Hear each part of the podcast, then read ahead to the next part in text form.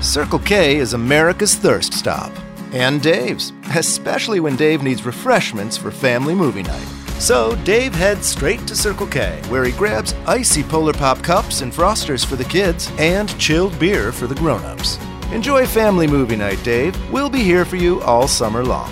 And right now at Circle K, save on all 20 ounce Pepsi products, 3 for 425. So make us your first stop. Circle K, America's thirst stop. Good morning, I'm your host David aka Baba, and this is Thy Daily Edge. A fresh twist on the morning brief where I share my views on everything from recent news and current affairs to popular culture and personal finance. Hope you enjoy the show.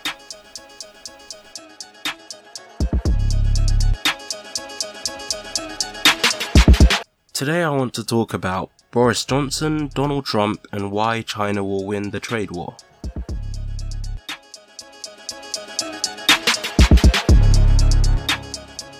Let's start with the obvious. Boris Johnson just became the new Prime Minister of the United Kingdom. At this point, to be completely honest, I don't even know what that means anymore. I tweeted recently about the fact that since the turn of the century, since the dawn of the new millennium, the only prime ministers who have won an elected majority are David Cameron and Tony Blair. Yes, people pointed out that Theresa May did get a snap election in which she won, well, an overall majority after twisting the arm of the DUP, but it was effectively a minority before that. The point is that Boris Johnson is the latest in a long series of uncrowned prime ministers. And considering the fact that he didn't ever have to run for the will of the electorate, it's really important for us, the people, to consider what his position means, what exactly he stands for, because he hasn't had to present that to us. Yes, he did run for mayor of London back back in the day, but in order to take his current position as prime minister, he didn't have to run. He didn't have to pitch us a mandate. He didn't have to tell us much of what he stood for. He just ran the Leave campaign. And, and it's realistically on that basis that he has now taken power in order to push through the Leave vote and ensure that Britain leaves the EU. That's pretty much the only thing that at this point we know for certain. Britain is definitely leaving the EU. On October 31st, on the eve of Halloween, hell will break loose and whatever happens will happen. But like I said, we don't really know what Boris stands for. At least I don't. So when people ask for my views or my thoughts or what I think that his election means, well, not election, but his premiership means, to be honest, I don't know. What do we know about Boris? So he was Margaret Thatcher's favourite journalist back in the day, and his end goal was always to become Prime Minister. We know he puts on this fake persona of a bumbling oaf, but secretly he's a big bully. And I want to put that to bed, by the way. His scruffiness, all of that is definitely an act. I've now spoken to at least two people who have worked in Parliament, and both of them have confirmed that literally in between meetings, he'll rough up his tie and his hair to look scruffier. I don't know what he gets out of it. Does anyone actually understand the reasoning? I can understand that Many middle class children often like to cosplay as homeless people. But what's the point? Is it so that people will underestimate him? I, I really don't know. But now that he's PM, it is important that we familiarize ourselves with what we're dealing with. Boris has that standard whiff of colonial racism that many British people smell of, to be honest, but at least they all pretend that their noses are blocked because it's 2019. He definitely has the extra strength EDP version though, because anytime he opens his mouth, the colonialism just jumps out.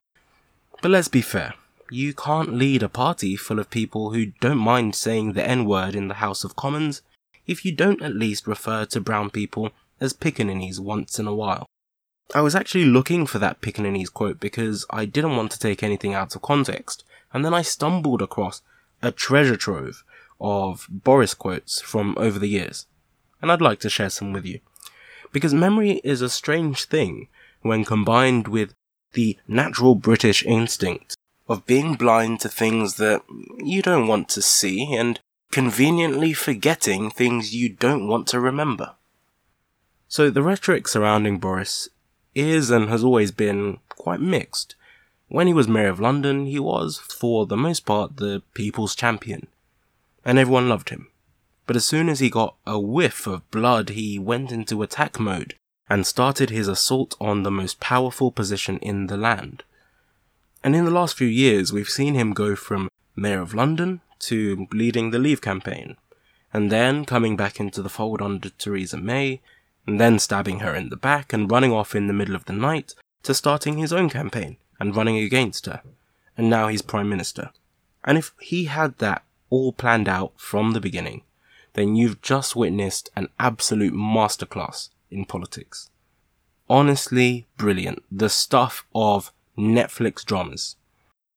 This is the season 8 finale that Cersei Lannister deserved.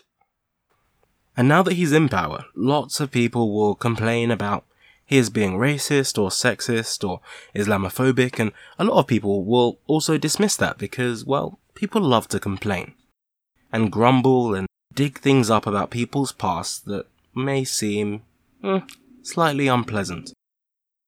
But I don't want us to get lost in the ameliorative gloss of the past and the media distraction. So I want to remind you of the important facts so you can make your own decisions. So that Pickaninny's quote, it's from an article Boris has defended as being wholly satirical. It was in a Telegraph column in 2002 where he referred to Tony Blair's visit to Africa. And I quote, It is said that the Queen has come to love the Commonwealth, partly because it supplies her with regular cheering crowds of flag waving pickaninnies in that same article, he later referred to African people as having watermelon smiles.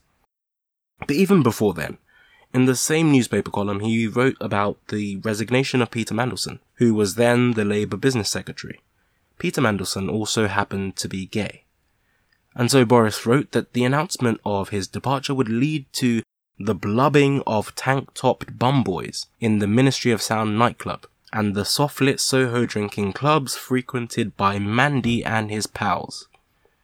A few years later, Boris also condemned Labour's appalling agenda of, in his words, encouraging the teaching of homosexuality in schools and all the rest of it.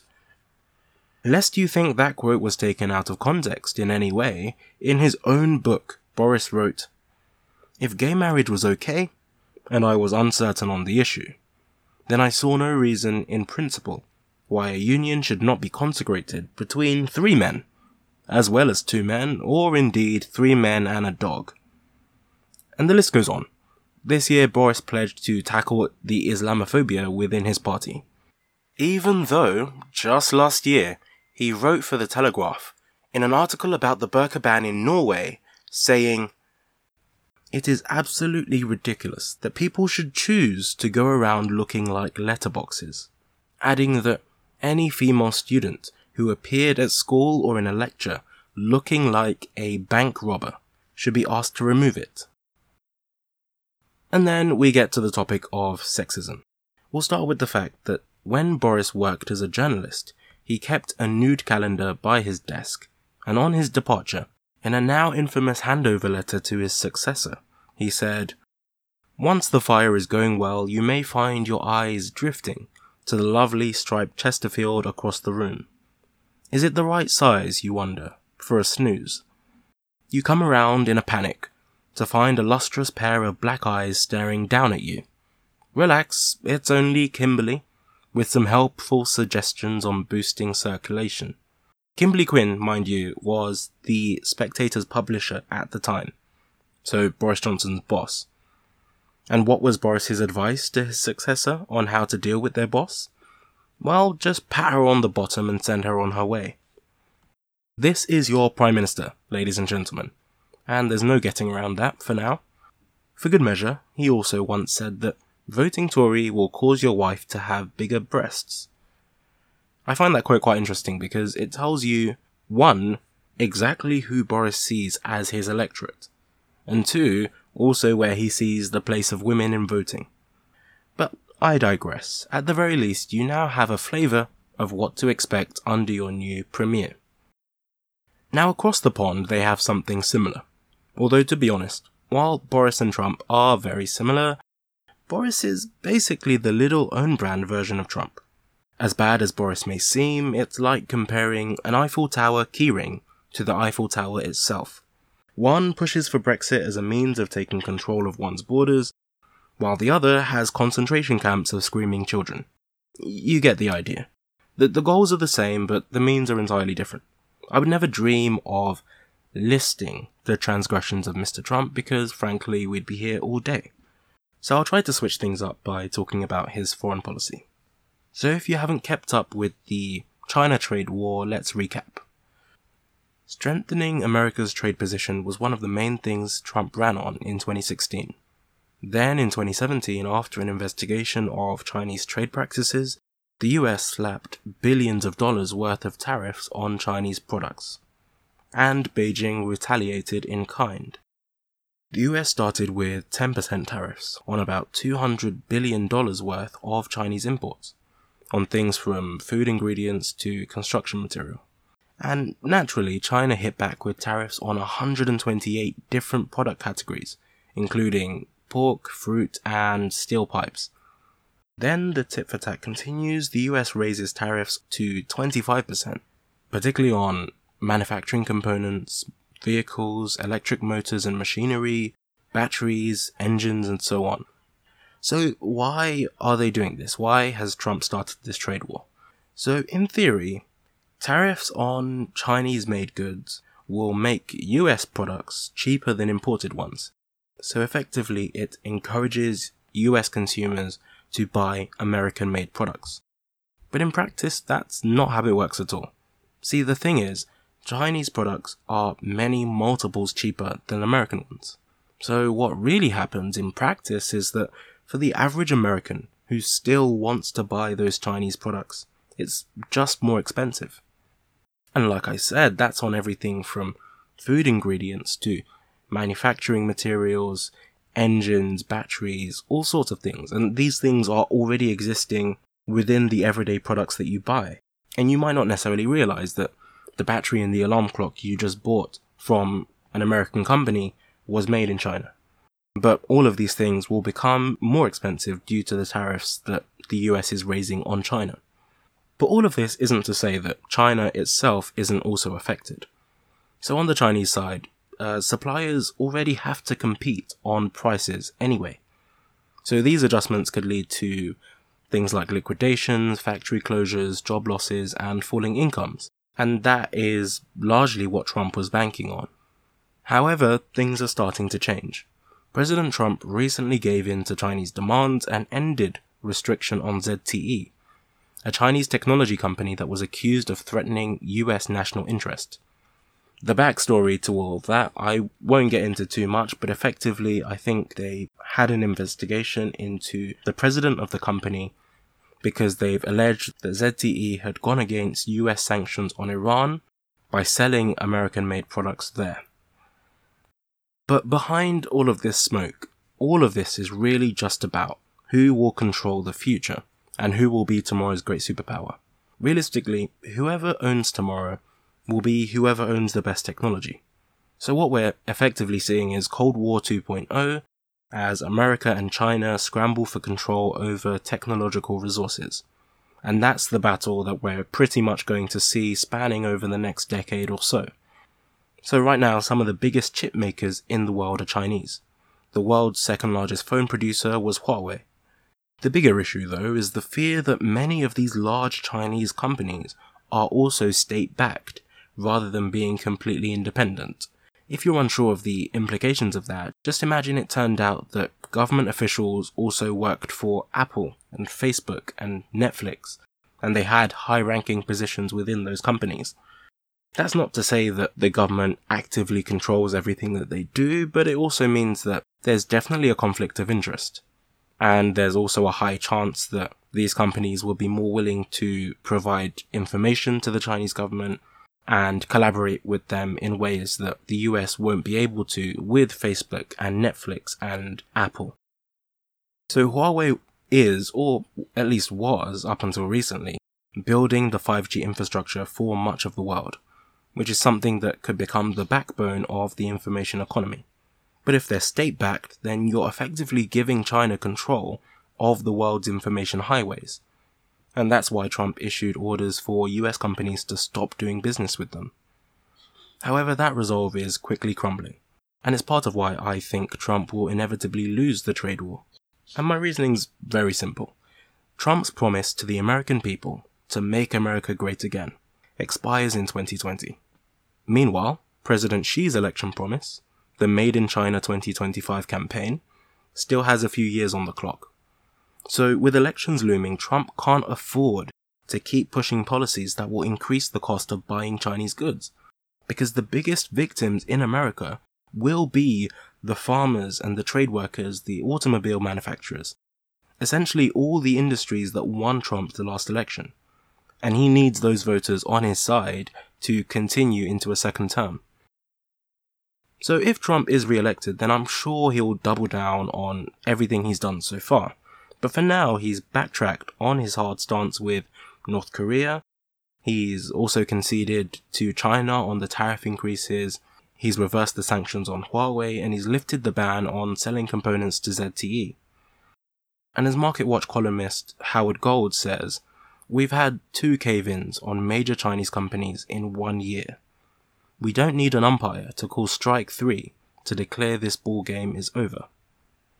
In a nutshell, as much as the US may want to hamper China's ambitions to take over the world's technology economy, it can't risk cutting off its nose to spite its face. And it will have to be careful in not only how it deals with China, but also the repercussions on its own people. That's all for today. Thanks for tuning in. Please don't forget to rate, review, and subscribe. It really helps the podcast. And if you have any comments or rebuttals, feel free to get at me on Twitter at Thy Daily Edge or at Just Call Me Baba.